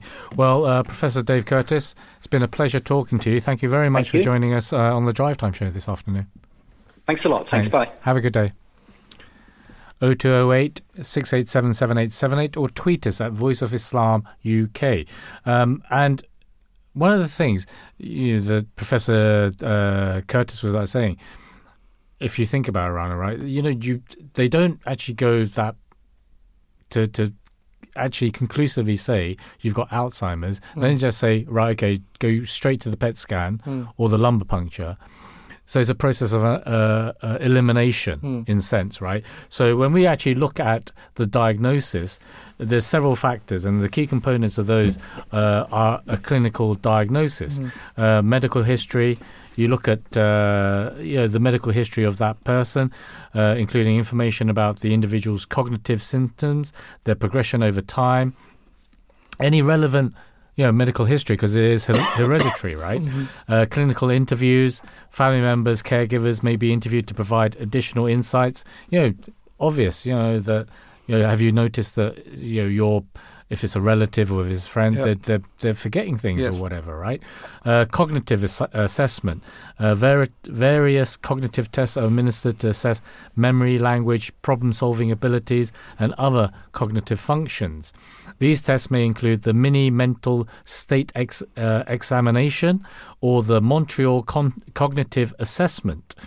Functional uh, assessment uh, a clinician evaluates the individual's ability to perform daily activities and any any difficulties that they may be experiencing in tasks such as dressing, cooking, or managing finances. Uh, neurological examination. So a neurological uh, exam is conducted to assess the reflexes, coordination, muscle strength, and other neurological functions. This helps in ruling out other neurological conditions that may present in same in similar symptoms. There's brain imaging, uh, and then finally we're getting down to so brain imaging, meaning the PET scan, and then cerebral spinal fluid analysis. So that's from the lumbar puncture, the spinal tap, uh, and that's whether to see if there is this buildup of tau protein uh, in your blood, uh, and obviously blood tests, genetic testing. Uh, so there's a lot of there's a whole raft Yeah. of um, tests that you do, Hmm. and although I think the PET scan and the uh, lumbar puncture are you know right at the end, Yeah. they're you know you don't go that extra mile. Mm. Do you see what I mean? Uh, already you know that as long as it's not, say, for instance, maybe something else, Parkinson's disease Yeah. or a tumor in the brain, then you know as a process of elimination, you say that uh, it, it must be Alzheimer's. Yeah, um, it's fairly well documented as well. So, um, yeah, this is this, this is these are the processes as you've explained, Mm. um, and uh, it will be interesting to um, see more developments going into this in the future as well. And another very interesting thing that I um, uh, really liked about what the professor had said is that. You know, that instead of it having to be so complex or complicated in some cases, um, the, the, he, he believes that whether th this this is this is a form of testing which could be done by a GP as well. Yeah. So um, I think that is the sea change. Yeah. that is the, the, the kind of like the instead of having to yeah, changer. so so that's the that's the that's something that really caught my attention, Mhm. and uh, I really hope that the, you know we we quickly get to that point. So. Um, uh, it, it doesn't have to be so long to, to, to Mm. work it out. Um, I mean, I think you know, given that we currently don't have a definitive cure, Yeah. or there's not a drug that you can take, and the uh, t- I think the the me- medication that is currently under debate regarding Alzheimer's, and the Professor Curtis was like saying, Mm. there's a huge debate around them. yeah. I mean, the potential gain Mm. in a uh, someone with dementia, someone with Alzheimer's taking them, is it outweighed by the, the risk Mm. that is involved? Because it sounds it's not as if they're taking a tablet. Mm. You know, they're having to take it intravenously, so they're going to have to go into uh, hospital anyway, um, be uh, hooked up to a machine or whatever uh, to get the infusion, and then still have to have brain scans. Mm. And so, and then you know, as one of the side effects, possible death. Mm. So you know what, you know, if you were doing a cost benefit analysis, Mm. is the benefit worth that cost? Yeah, You know, you're gambling with your life, exactly. right?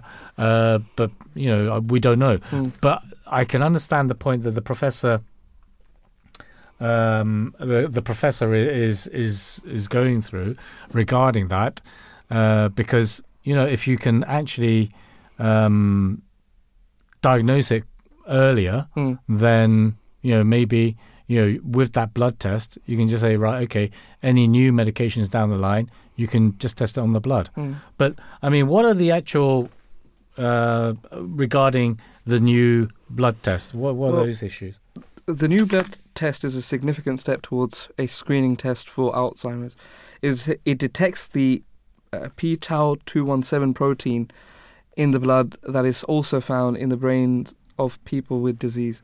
The Swedish res- the Swedish researchers say it is it is as accurate as existing tests. At the moment, Alzheimer's diagnosed either with special PET brain scans or samples of spinal fluid, the NHS doesn't have enough machines or specialist staff to do that at a scale required, which are only available in about 1 in 20 NHS memory clinics. It means that even if people ever get a diagnosis, it it often comes when the disease has significantly progressed.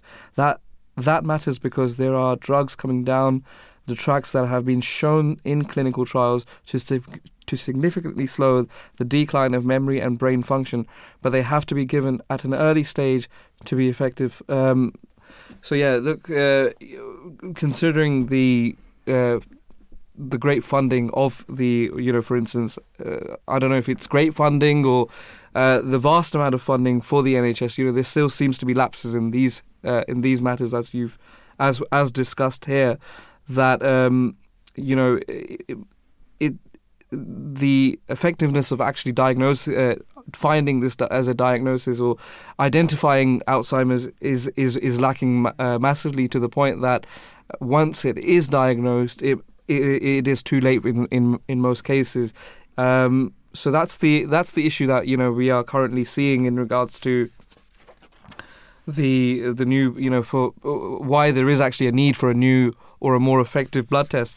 So um, there is a treatment for that as well. Uh, currently, there is no cure for Alzheimer's disease, but However, there are various therapies and interventions aimed at managing symptoms, improving the quality of life, and providing support to, support to individuals uh, with Alzheimer's. So, this the, these treatments are more in terms of you know uh, they're not necessarily uh, drug yeah they're not necessarily drug related however they are more emotionally um, in in terms of emotion the NHS or any um, you could say any agency that oh, well, is agency the right word, but any charity as well that is uh, trying their best to find a cure. They are uh, readily available, mm-hmm. at least from an emotional point of view, um, to help people that um, might have family members who are suffering from this. So. Mm-hmm.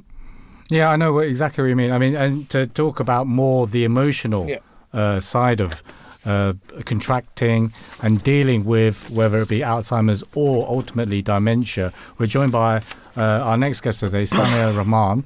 Now, Sania is a dementia advisor for Team Sahara, which is the dedicated dementia support service for the South Asian community.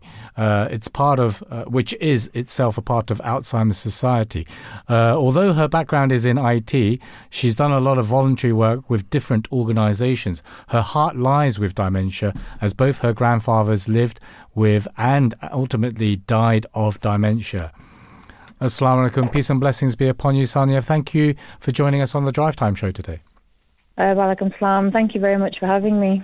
So, uh, you work with, uh, uh, sorry, Alzheimer's Society. I mean, what support services you know, does the organisation offer to individuals who are diagnosed with Alzheimer's disease and uh, dementia as well, um, as well as their families and their caregivers?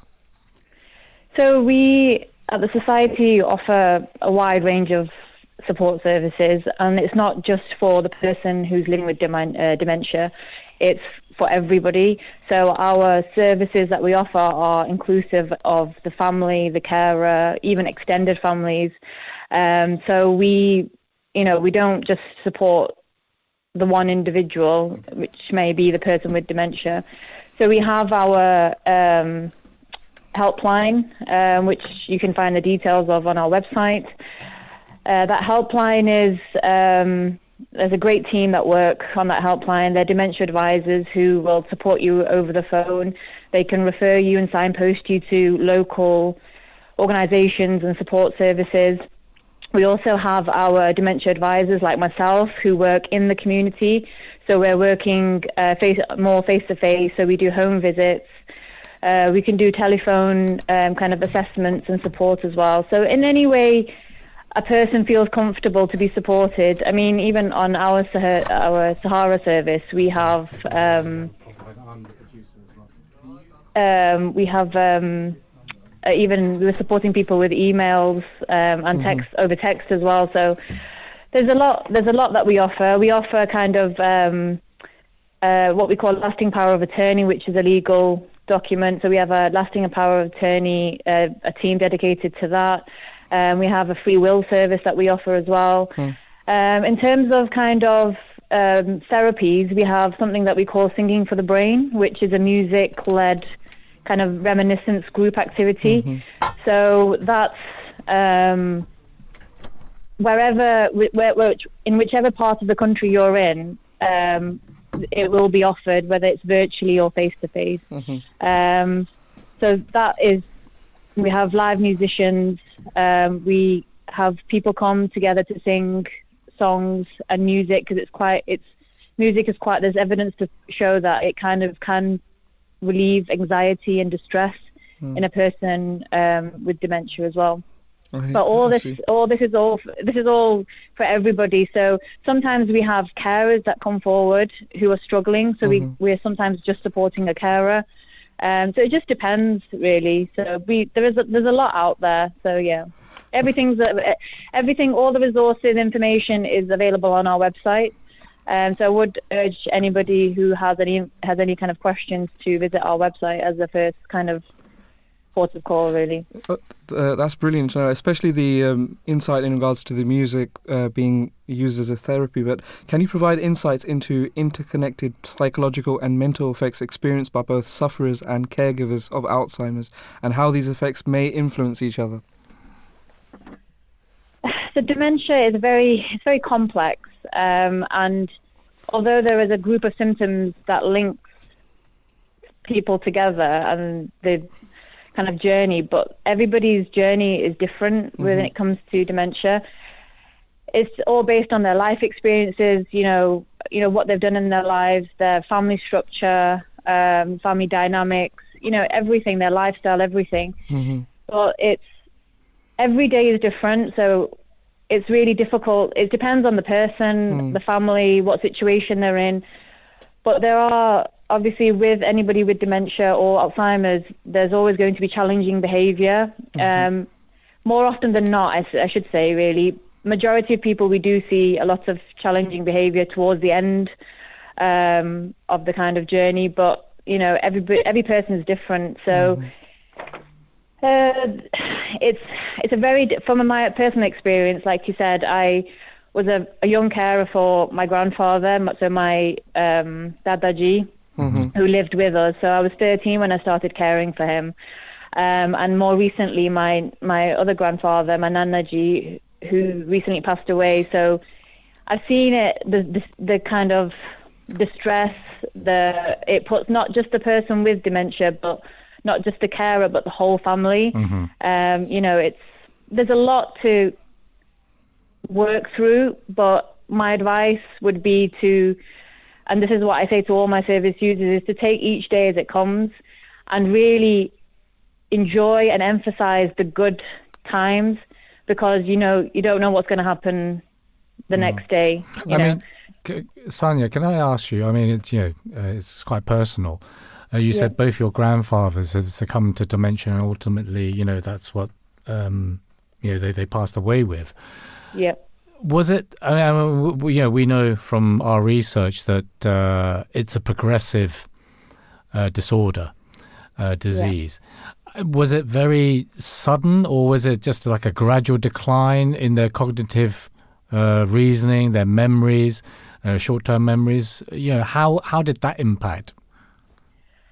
So um, I have quite um, a unique perspective because I've had an experience where dementia was diagnosed very late, um, later in life. So my grandfather, my dadaji, he had a stroke, and that's when his cha- behavior changed. At that time, I'm talking about you know 13, 14 years ago, even longer than that actually. But um, you know, we didn't know what dementia was. Right. Had no idea. So he was just not himself, forgetting things. You know, things that we wouldn't expect him to forget. Um, and it did. It was. It was a very because he had vascular dementia, which is which, which was stroke related Right. you see it you see it the kind of progressive side become quicker. It, it, you know, you don't it, with, with Alzheimer's, you kind of see like a, a step um, progression where it's it'll be fine, you know, for a certain period of time, and then it might dip or might go up. With vascular dementia, with my dadaji, it was very very quick. I Mhm, mean, sudden. Alhamdulillah, mashallah, he had he lived with it for 16 years, so um, but it was not a way that I would have, you know, Mhm. liked to have seen him, you know, in his later life. But on the other hand, my nanaji, he was diagnosed with Alzheimer's, and there was lots of interventions put in straight away to help and support, and he had a, a good quality of life. So when we say people can still live well with dementia, I've seen it firsthand. You know, my nanaji, mashallah, till the end, had a fantastic quality of life. He was still I, I suppose, being- Sania, you know, you're like saying, at least, you know, they can, although they might not have that um, remembrance of you on a day to day basis or family members, but I'm sure, um, and most probably Rana can, can Yeah. you know, uh, testify to this, you know, you will feel that empathy that, you know, you're amongst people that, you know, who care for you, at least, right? I mean, on that on that basis, on that kind of almost, I would suppose, suppose you know, more kind of like animalistic level of emotion. You would just feel that empathy. for the person with dementia. You mean? N- uh, yes, yeah, Yeah. yeah, Yeah, of course. I mean, with my nanaji, I use him as an example because it was more recent. Um, he lost his language about three years ago, so he wasn't able to speak. Um, he'd just kind of scream and shout, you know, if he was in pain or if something was Mhm. bothering him. But when he'd, I mean, uh, a long, long time before that, he'd actually forgotten who we all were. But Right. there was this kind of familiar familiarity. I can't even say the Mhm. word, but that you know when he'd see us, he'd smile. Yeah, at and least he'd he feels safe, out. right? Yeah, yeah, yeah. It's just as if he knows for you know h- I don't know how, but he knows that Mhm. we're his own. Yeah. So he'd put always he'd always smile Mhm. and laugh and put his hand out, you know, to say you know Assalamu alaikum. hmm Um, especially when he used to see my mom. right. Um, I don't know what the connection was there, but he'd just be so happy to see her, and he'd just tap her on her head, you know, um, you know, like when you give love. hmm So yeah, so there is there is something behind it, but it's a very I always look at it as a very special kind of gift as well. Um, it really makes you appreciate every single moment which we take for granted in this day and age. Yeah, too, too, true. Um, yeah. too so, much yeah. procrastination, really. I mean, Yeah, yeah. yeah how how does your organization advocate for the needs and rights of you know people living uh, with you know Alzheimer's or dementia you know in terms of access to you know healthcare uh, social services and community support So we work very closely with um, GPs, uh, memory clinics, um, primary, secondary, kind of NHS services as well. You know, care coordinators, um, dementia nurses, admiral nurses. So we're always working with them, especially for my team because we're working with the South Asian communities.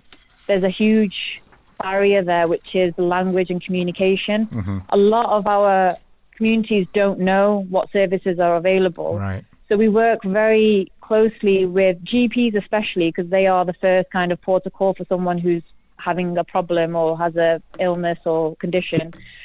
To work with them to understand, to make kind of make it make services more, accessible you know, accessible. Yeah, that's Yeah. right. You know, accessible, and for people to know, you know, that they're there Mm-hmm. and what they're there for, and you know, they are, can be used because there are lots of services that are being underutilized Mm-hmm. by our communities, especially because there's nobody there that can understand us if you, if English isn't your first language. true But as a society, you know, we're always working. We're always we always encourage anybody, any dementia advisors, anybody. We always work with the person that we're looking after and with other healthcare professionals. Um, you know, me on a on a on a daily basis. You know, I have um, carers who don't speak English. You know, and the struggle.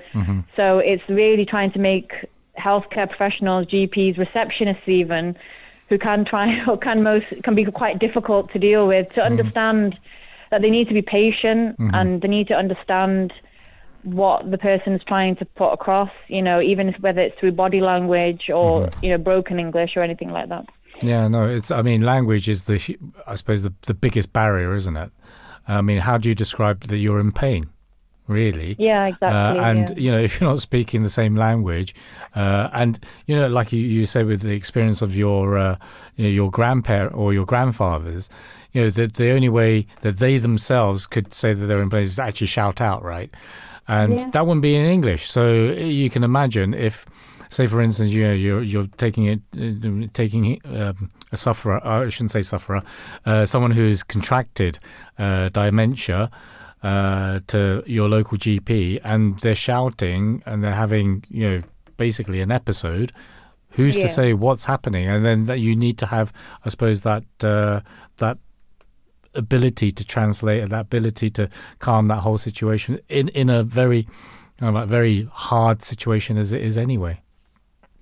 Yeah, of course it's um you know, it's it's difficult. I mean, they are they are there are interpreter services, you know, where interpreters called but this is something that I'm trying to work on is that an interpreter might not be able to exactly capture what that person is going through because they meet them in that one split second. Right. Whereas a person where, you know, a family member or a carer can knows that person, you know, they Yeah, there's a them, dynamic there with within the family, Yeah, right? so but there, you know, I use an example of my mother-in-law when she was in hospital. Mm-hmm. They kept calling an interpreter to because they wanted to obviously explain what was going on.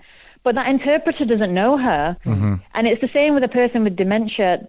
They're not known by someone who's just there for a small period of time. Mm-hmm. So how is that person supposed to capture how that person's really feeling? Yeah, you know, exactly. only that can only come. So we try we're trying to work Mm. on there's lots of things that we're trying to put in place as with within Team Sahara that we're working on to help our communities more. Mm-hmm. Um, but so that's one of the things is working with interpreters as well to really, you know, try to capture, how, you know, find ways of really trying to capture what they're, you know, what they're going through and trying to explain it to healthcare Mm. Yeah, I'm just thinking of a film title that just popped into my head, like Lost in Translation, and it really Yeah. is, isn't it?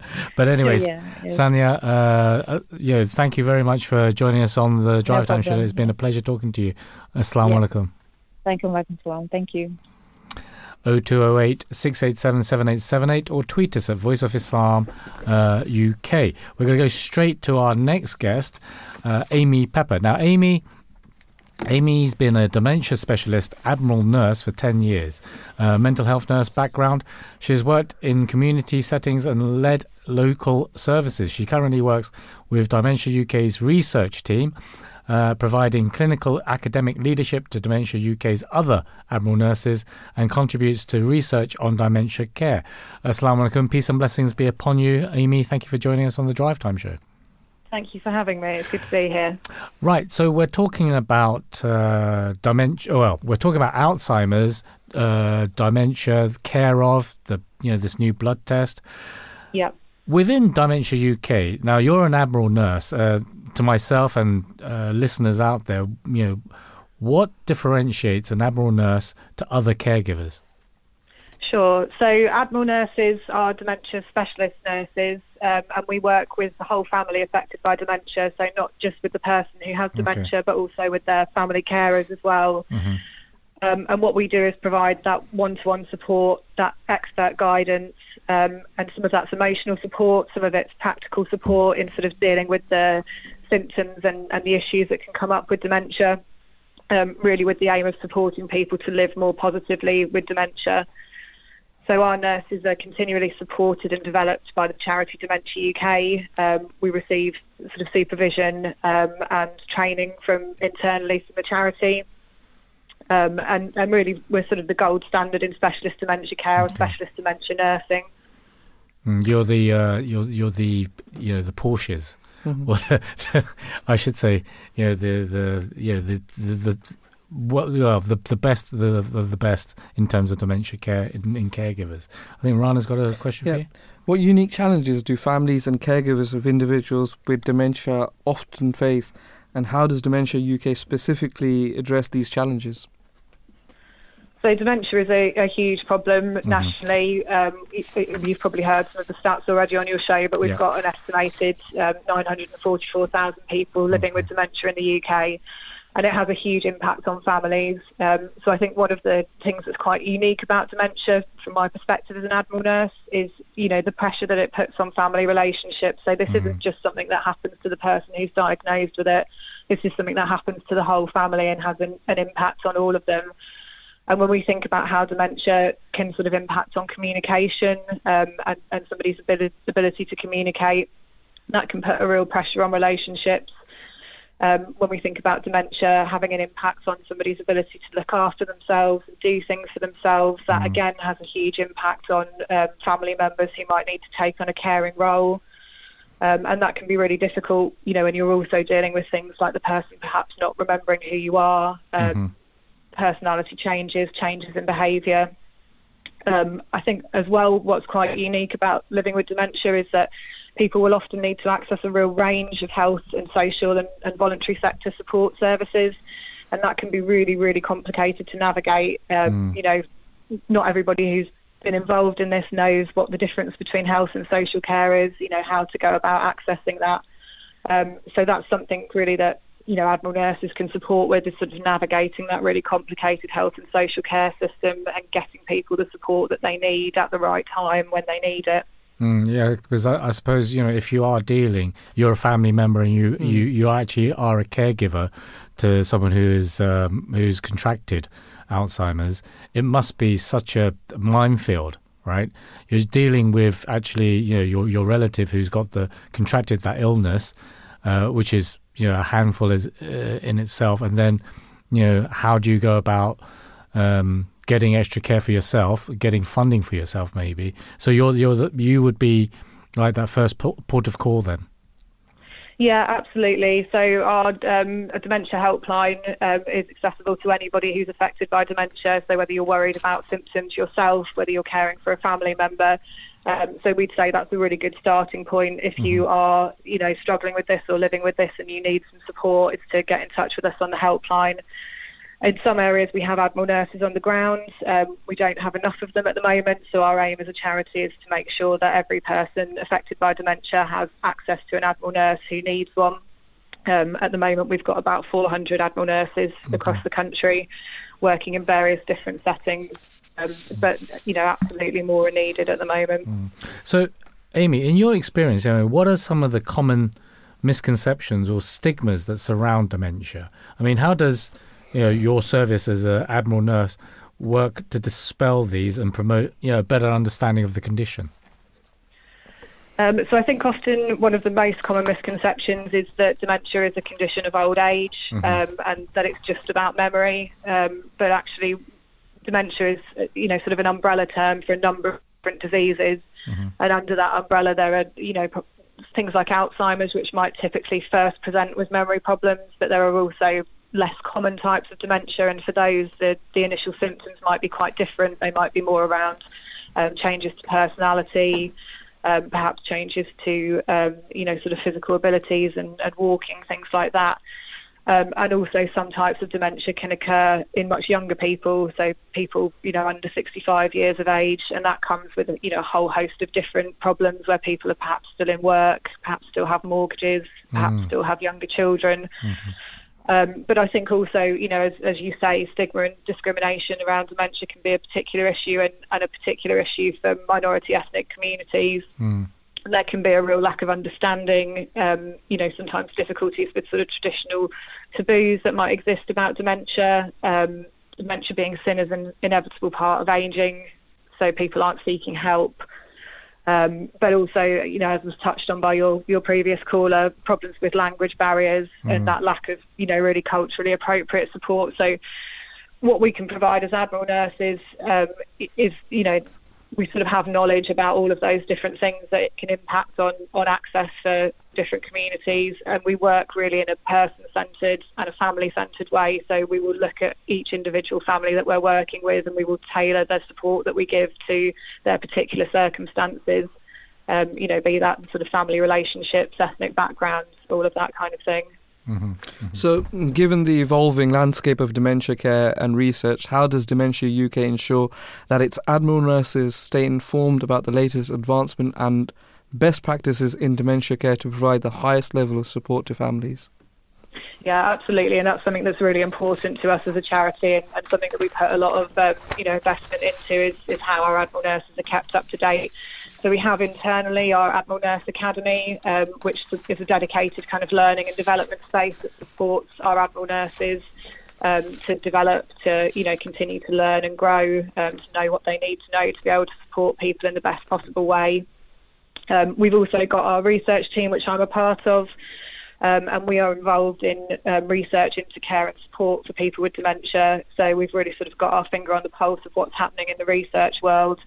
And what's another really important part of what we do there is making sure that we disseminate new research findings to our Admiral nurses Mhm. as well in a way that's you know easy for them to access because they've got busy caseloads. Uh, you know they're out there doing the work, so it's about really sort of condensing that into bite-sized reviews so that they can keep their finger on the Mhm. pulse as well of, of what's going on, new advances in dementia care and support.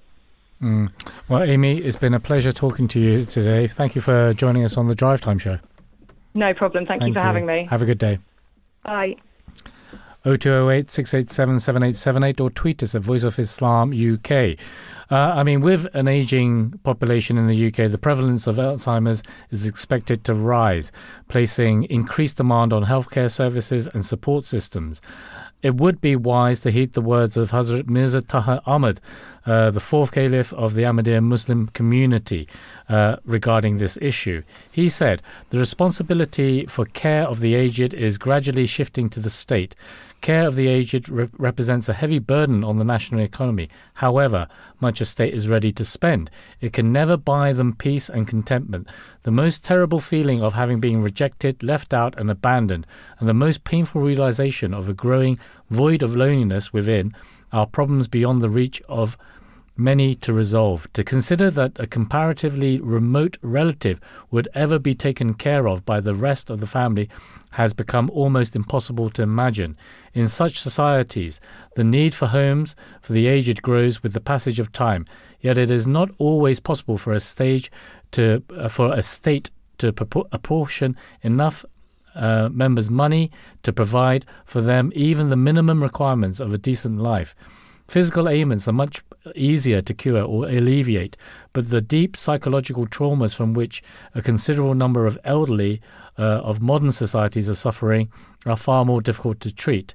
In predominantly Muslim countries, however much uh, values may have deteriorated, the conditions which prevails in the rest of the contemporary society is unthinkable.